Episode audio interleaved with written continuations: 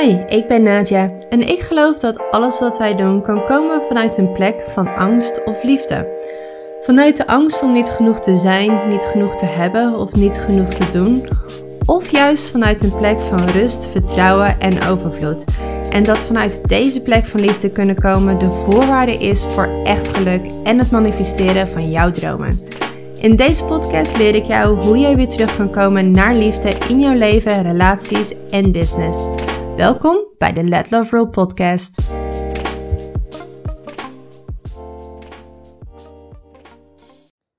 Welkom bij een nieuwe aflevering. Deze is eigenlijk een vervolg op nou, de vorige afleveringen die gaan over ethiek in ja, de coachingswereld. Um, en mijn conclusies en mijn lessen hieruit. En vandaag wil ik het hebben over de drama-driehoek, die zich kan afspelen in normale relaties, in liefdesrelaties, maar zeker ook in uh, coach- en coachie-relaties.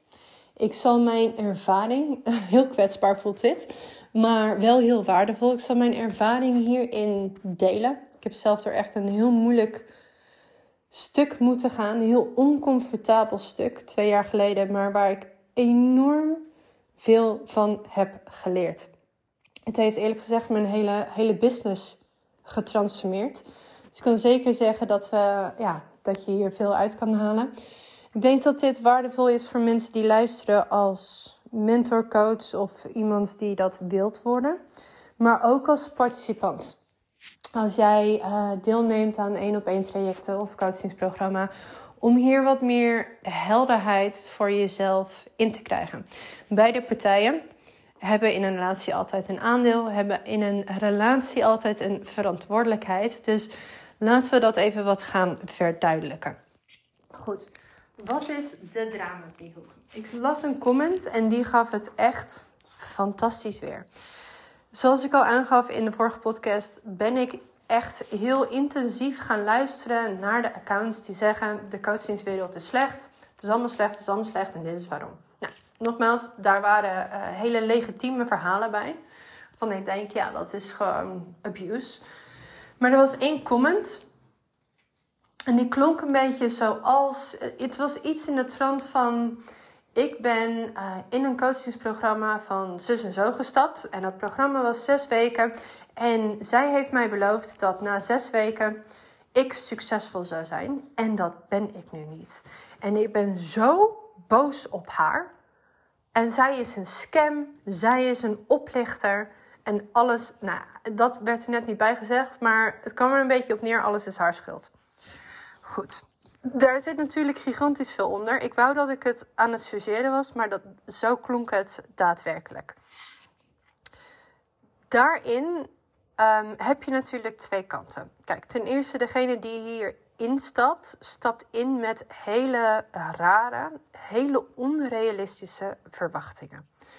Deze persoon verwacht dat de coach in kwestie hem of haar komt redden, verantwoordelijkheid neemt voor haar stukken, haar processen, dat zij gewoon kan komen kijken naar de sessies en verder niks hoeft te doen en na zes weken succesvol is. Ja, dan leef je natuurlijk, laten we heel even eerlijk zijn, dan leef je ook wel een klein beetje in Lalaland. Zo werkt het niet. Zo werkt het voor niemand. Ten eerste gaat het hele ondernemen niet over naar een sessie kijken, maar het daadwerkelijk implementeren. Je kan naar sessies komen kijken totdat je een absolute ons weegt en er zal niks gebeuren. Dat succes zal altijd uitblijven. De enige manier waarop er wat gaat gebeuren is als jij jouw interne processen aangaat, naar je schaduwkanten kijkt, het belichamings,werk doet en daadwerkelijk actie neemt en dingen in jouw onderneming en in jouw leven implementeert. Maar dat is heel oncomfortabel. het is heel, ja, niet fijn. En dat is wat groei is. Groei is niet comfortabel. Groei is niet fijn. Je zal heel eerlijk naar je eigen niet zo fraaie kanten moeten kijken. En dat vindt het ego niet leuk.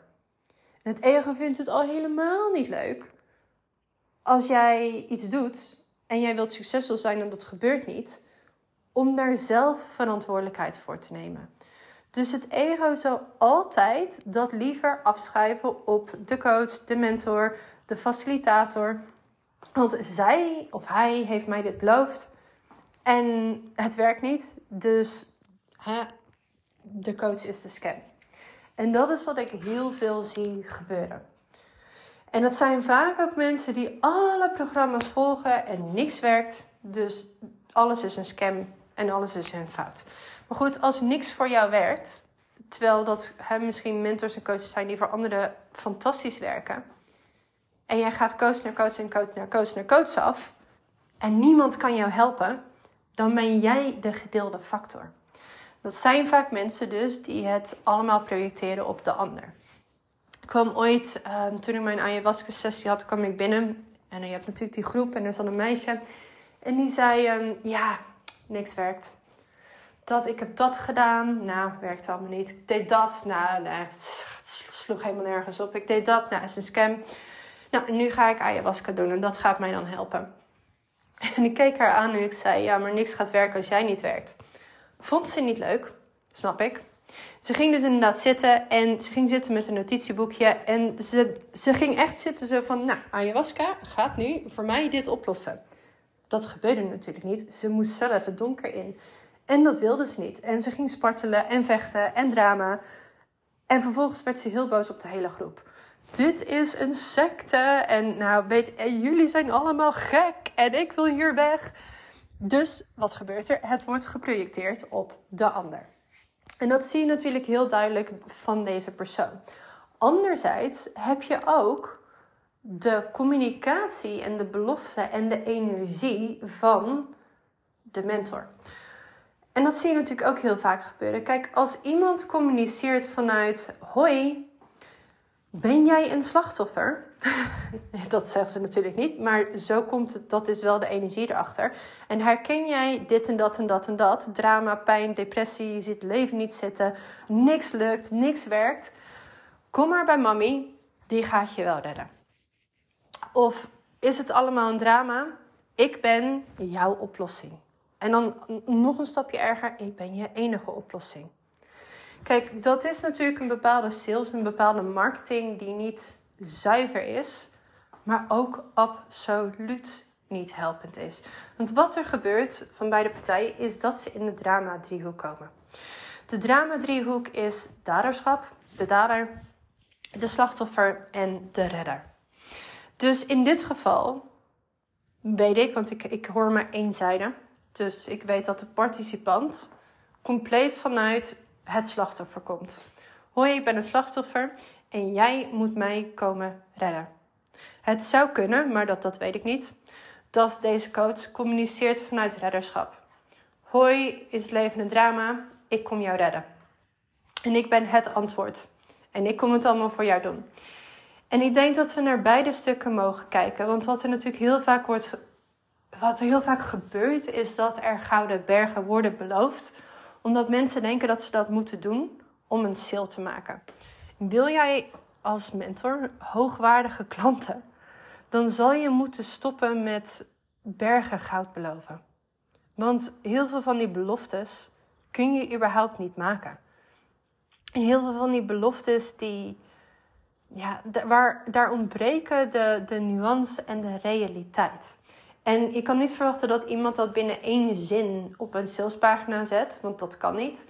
Maar ergens in de communicatie is het natuurlijk wel belangrijk dat er realistische verwachtingen worden geschept. En dat is niet sexy. Het is niet sexy om te zeggen: hey, je kan bij mij komen op een punt ja, waarvoor je al dingen hebt staan en we eigenlijk alleen een paar tweaks hoeven te maken. En dat gaat door het dak heen. Super sexy. Maar niet sexy is als ik zeg: hey, kan ook bij mij komen. En wat blijkt, is dat er allemaal lijken in de kast zitten, dat er allemaal trauma's naar boven komen, dat je door een heel diep oncomfortabel proces heen moet gaan en dat je vervolgens nog best wel veel werk moet stoppen in het opbouwen van, als het gaat over business coaching, van die onderneming en van die volging. Je moet komen opdagen, je moet consistent komen opdagen, je moet allerlei dingen doen die super oncomfortabel zijn. En dat kan even duren. Niet sexy. Geen leuke marketingboodschap. Wel de realiteit. Het hangt af van zoveel factoren. Van waar je bent in je innerlijke proces, waar je bent in je onderneming. En nogmaals, als je het dan hebt over business coaching. Van hoeveel verantwoordelijkheid jij kan nemen. Kan je iets pakken? Kan je het proces aangaan? Kan je het implementeren? Of denk je, meh, nee, ik blijf er nog even in hangen. Ik, eh, het is allemaal moeilijk, het is allemaal lastig. Ik doe het later wel. Eh, daar hangt het allemaal van af. En ik denk zeker, zeker, zeker dat in sales we geen sprookje hoeven te verkopen. Ik verkoop zeker wat mogelijk is. Als je kijkt naar bijvoorbeeld Rebirth, dan zeg ik ook in de zin van exponentiële groei. Maar in mijn communicatie, op mijn salespagina, op mijn uh, doe ik de disclaimers, leg ik de nuance. Ik kan het werk niet voor je doen. Ik kan je niet komen redden. Ik kan niet jouw handje beet houden. Ik verwacht zelf leiderschap. Ik geloof überhaupt niet in handjes beet houden, want ik help je daar niet mee. Want je wordt dan afhankelijk van mij. Je resultaat hangt af van waar je bent. Je resultaat hangt af van hoe snel jij dingen implementeert en aangaat. En wat ik daarmee doe, en dat heb ik ook moeten leren, en een podcast, deze podcast is daar bijvoorbeeld een onderdeel van, is dat ik heel duidelijk de slachtofferdynamieken, de mensen die hier komen vanuit slachtofferschap en willen dat ik hen kom redden, filter. Dat ik dus niet communiceer vanuit redderschap. Omdat ik ten alle tijden uit deze drama-driehoek wil blijven. En ik heb er gewoon heel erg veel van geleerd. Ik ga nu ook een verhaal vertellen die ik helemaal niet leuk vind. Maar die wel nogmaals heel veel voor mij betekend heeft. Want op het moment dat iemand denkt dat jij diegene komt redden en je doet dat niet, omdat diegene niet, geen realistische verwachtingen heeft, dan verschuif je van redder naar dader.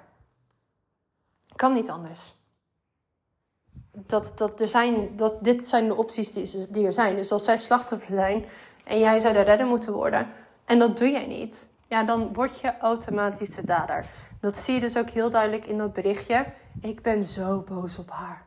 Ik ben niet succesvol.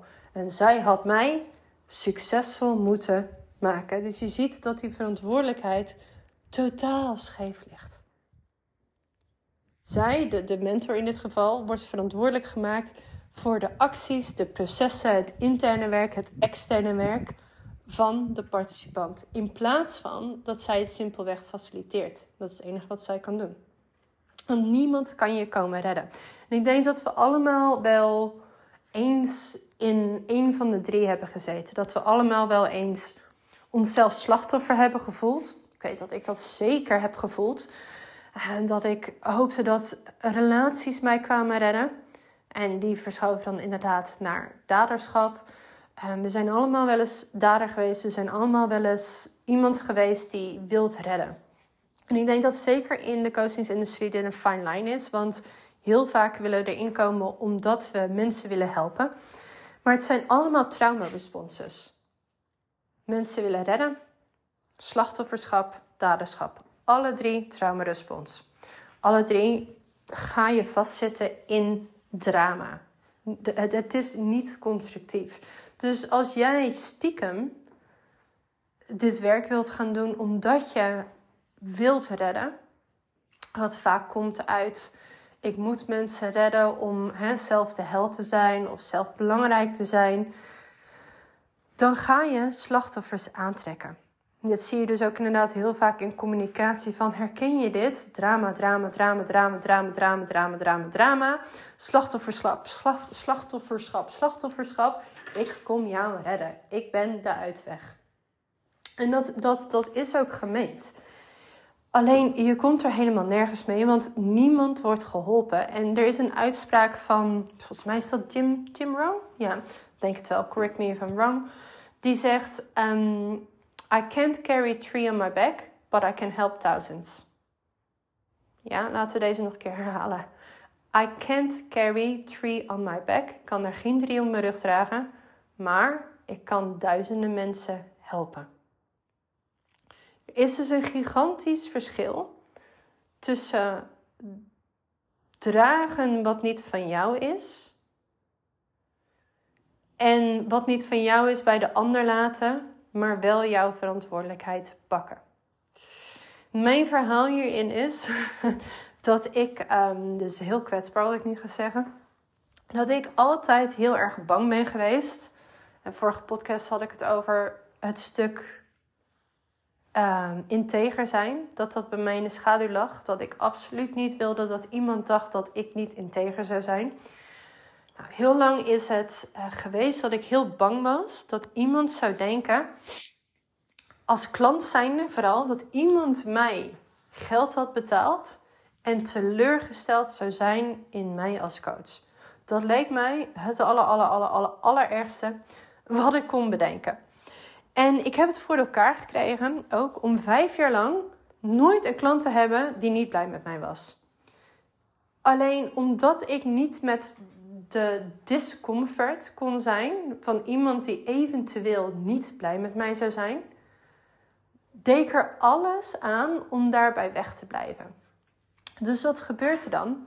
Je vervalt in pleasen. En dat was wat ik absoluut deed. Ik beloofde wat en in plaats van dat ik het deed wat ik gewoon beloofde, gaf ik meer en meer en meer en nog meer. En dan nog wat meer. Want oh mijn god, stel je voor dat iemand bij mij zou instappen en zou zeggen: Nou, ik ben er niet zo blij mee. Nou, ik heb dat dus lang volgehouden, maar uiteindelijk, als je dit werk lang genoeg doet en genoeg mensen in je programma's hebt, krijg je te maken met nou ja, dit soort dynamieken. Met mensen die niet blij zijn, maar het misschien terecht van is. Met mensen die uh, kritiek hebben. Met mensen die um, iets anders hadden verwacht. Met mensen die misschien in die eh, redder-slachtoffer dynamiek zitten. Je krijgt ermee te maken. Nou, uiteindelijk, twee jaar geleden, kreeg ook ik er dus mee te maken. En ik deed toen alleen maar mastermind groepen. Met heel veel plezier. Daarom komt er ook weer een mastermind versie terug. Alleen dan een hele nieuwe geupgrade versie. Maar goed, ik deed toen die groepen. En ik had net een groep gehad waar ik echt zo blij mee was. Het was zo leuk. Gewoon echt plezier is het enige woord wat ik daarvoor had. En de resultaten waren geweldig. Die vrouwen die kwamen, ze kwamen opdagen. Ze konden pakken wat ik ze teruggaf, ook al was het oncomfortabel. Ze gingen hun proces aan, ze integreerden het ze implementeerden het en wat kreeg je dus? Hele snelle groei. Um, de bedrijven groeiden heel hard. Um, ze gingen minder werken. Ze kregen een legere agenda. Ze kregen meer plezier in hun werk. Ze kregen fijnere klanten. Ze konden betere grenzen stellen. Nou, het was gewoon en, en, en, en, en. En dat is leuk. Het is leuk om mensen zo te zien groeien. Het is leuk om dit soort resultaten te behalen. Nou, toen die groep afliep, echt, ik heb ook echt gehuild. Omdat ik dacht, ik ga jullie allemaal zo missen. om jullie gewoon zo vaak te spreken. Was er natuurlijk tijd voor een nieuwe groep. En die vulde zich heel snel op. Want ja, als je dit soort resultaten krijgt. En je klanten dit soort resultaten krijgt, laat ik het even goed zeggen. Dan is het ook niet zo moeilijk om een groep op te vullen. Want die reviews en de resultaten verkopen zichzelf. Goed, ik kreeg dus heel makkelijk een nieuwe groep. Ik heb ze dus ook, even mijn verantwoordelijkheid, totaal niet heel goed gescand. Ik dacht gewoon, oh leuk, leuk, leuk. Nou, kom maar, kom maar, kom maar. Groep zat vol. En na een tijdje begon ik een beetje te denken, hmm, wat, wat gaat er hier mis? En ik kon het toen zelf ook niet goed zien het ging allemaal niet zo hard. Het ging allemaal niet zo vlot. Ik, ik gaf iets terug en een week, week later zaten we nog op hetzelfde punt. En een maand later zaten we nog op hetzelfde punt. En ik dacht, hè? Maar ik, ik kan, dit, ik kan, dit is wat ik kan doen. Ik, kan, jij moet het nu gaan doen. Ja, ja, nee, ja, maar... Het, het werd steeds murkier. Het werd steeds ja, denser. Het werd steeds dat ik dacht, wat gebeurt hier? En wat mijn reactie was neem ik ook volle verantwoordelijkheid voor, was dat ik dacht: Oh mijn god, het, hè, ligt dit aan mij? Ik ging aan mezelf twijfelen ook en ik ging meer geven. Oké, ik geef jullie. Ik dacht: dit, dit, dit, dit schiet niet, dit vlot niet zoals ik het wil vlotten. Dus wat deed ik? Ik nam op een bepaalde manier ook verantwoordelijkheid voor hun werk, wat niet van mij was. Dus ik gaf er nog een één op één sessie bij, die ik normaal helemaal niet geef in masterminds. Nou, werkte ook Niet echt, eerlijk gezegd. Had ook weinig verschil. Ehm, niet voor de hele groep hoor, maar echt voor, voor een aantal mensen. ik gaf nog wat meer en nog wat meer. En ik zag het resultaat niet terug. En ik merkte dat ik vermoeider werd. En nog vermoeider. En nog vermoeider. En ik, ik, ik raakte mijn plezier kwijt. Ik vond het niet meer leuk. En ik kon nog steeds niet helder zien, wat gebeurt hier nou precies? Nou, uiteindelijk ehm, had ik een live dag gepland. En dat was eigenlijk nadat de, de groep was afgelopen. Dus ik zei, joh, hè, ik zie jullie op de live dag. Dit was, dit was de sessie. En dan ja, ben ik weg. En dan zie ik jullie een paar maanden later op de live dag. Ik was toen ook zwanger. Uh, dus ik was helemaal überhaupt vermoeid.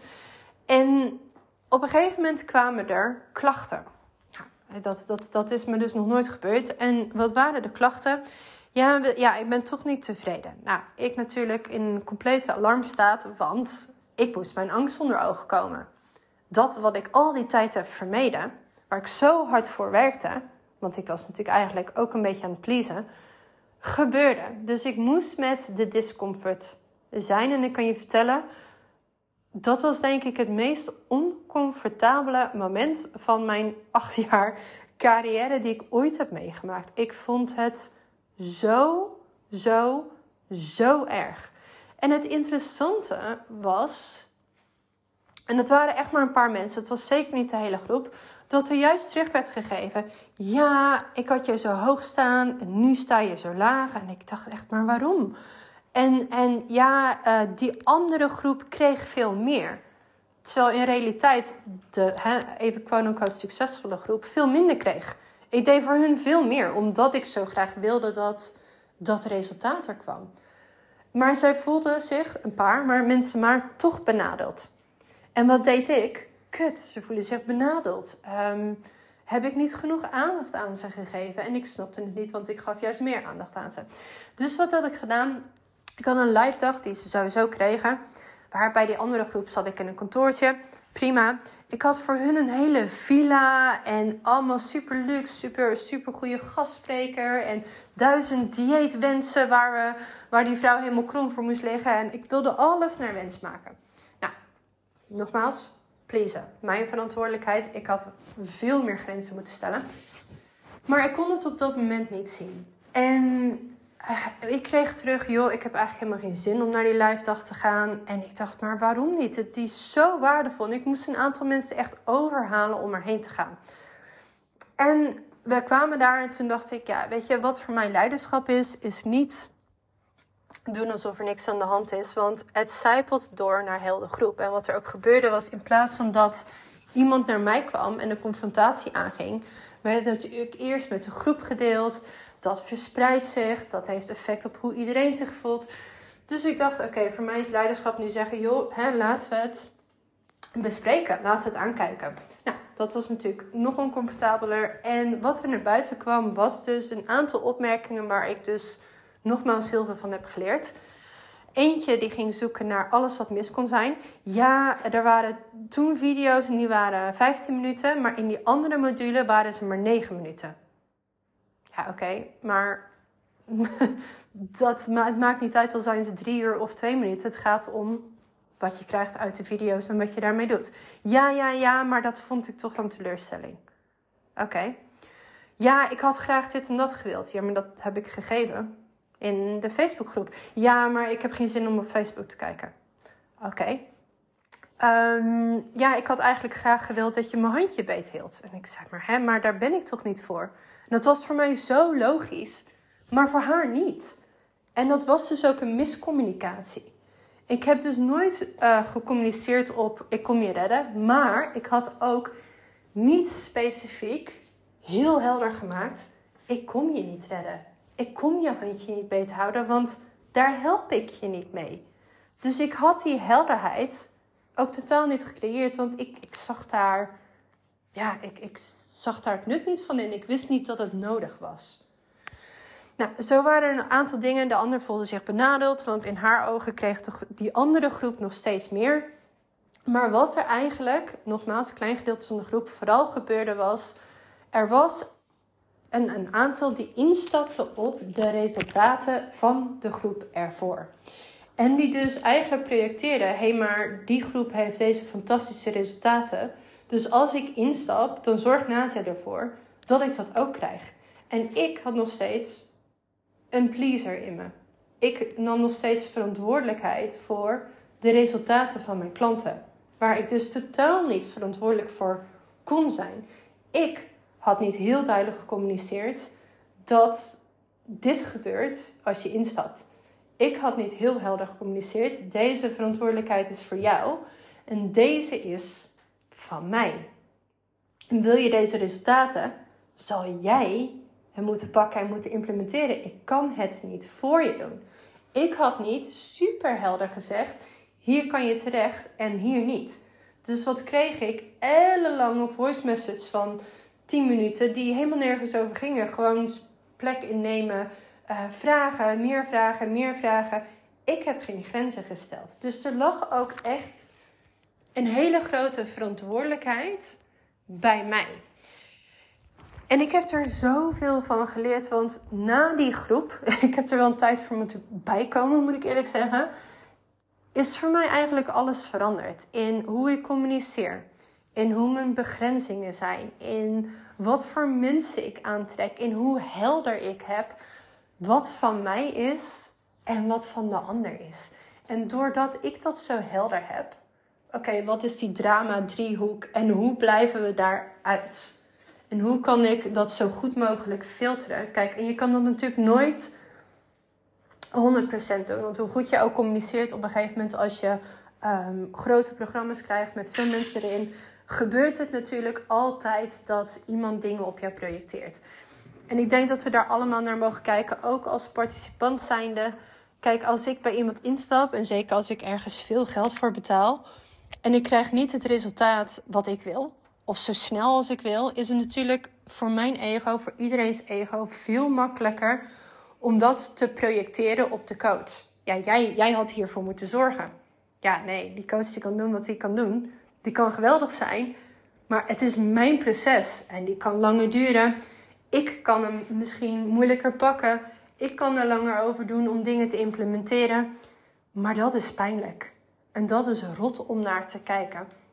Dus ja, je zal hem altijd houden.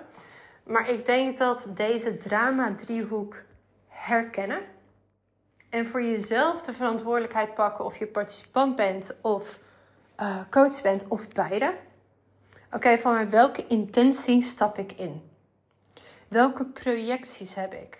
Want we hebben allemaal projecties op een groep. Oh, deze mensen zijn niet zo ver als ik, dus wat doe ik hier? Arrogantie. Of, oh, deze mensen zijn allemaal verder dan ik. Dus ik heb hier niks te zoeken. En, oh, zij is stom en zij neemt te veel ruimte in. Of, en we hebben het, gebeurt. In groepen komen er triggers. Bij mentors komen er triggers. En als wij die zelf kunnen pakken, kunnen wij programma's, mentorship gebruiken om gigantisch hard te groeien.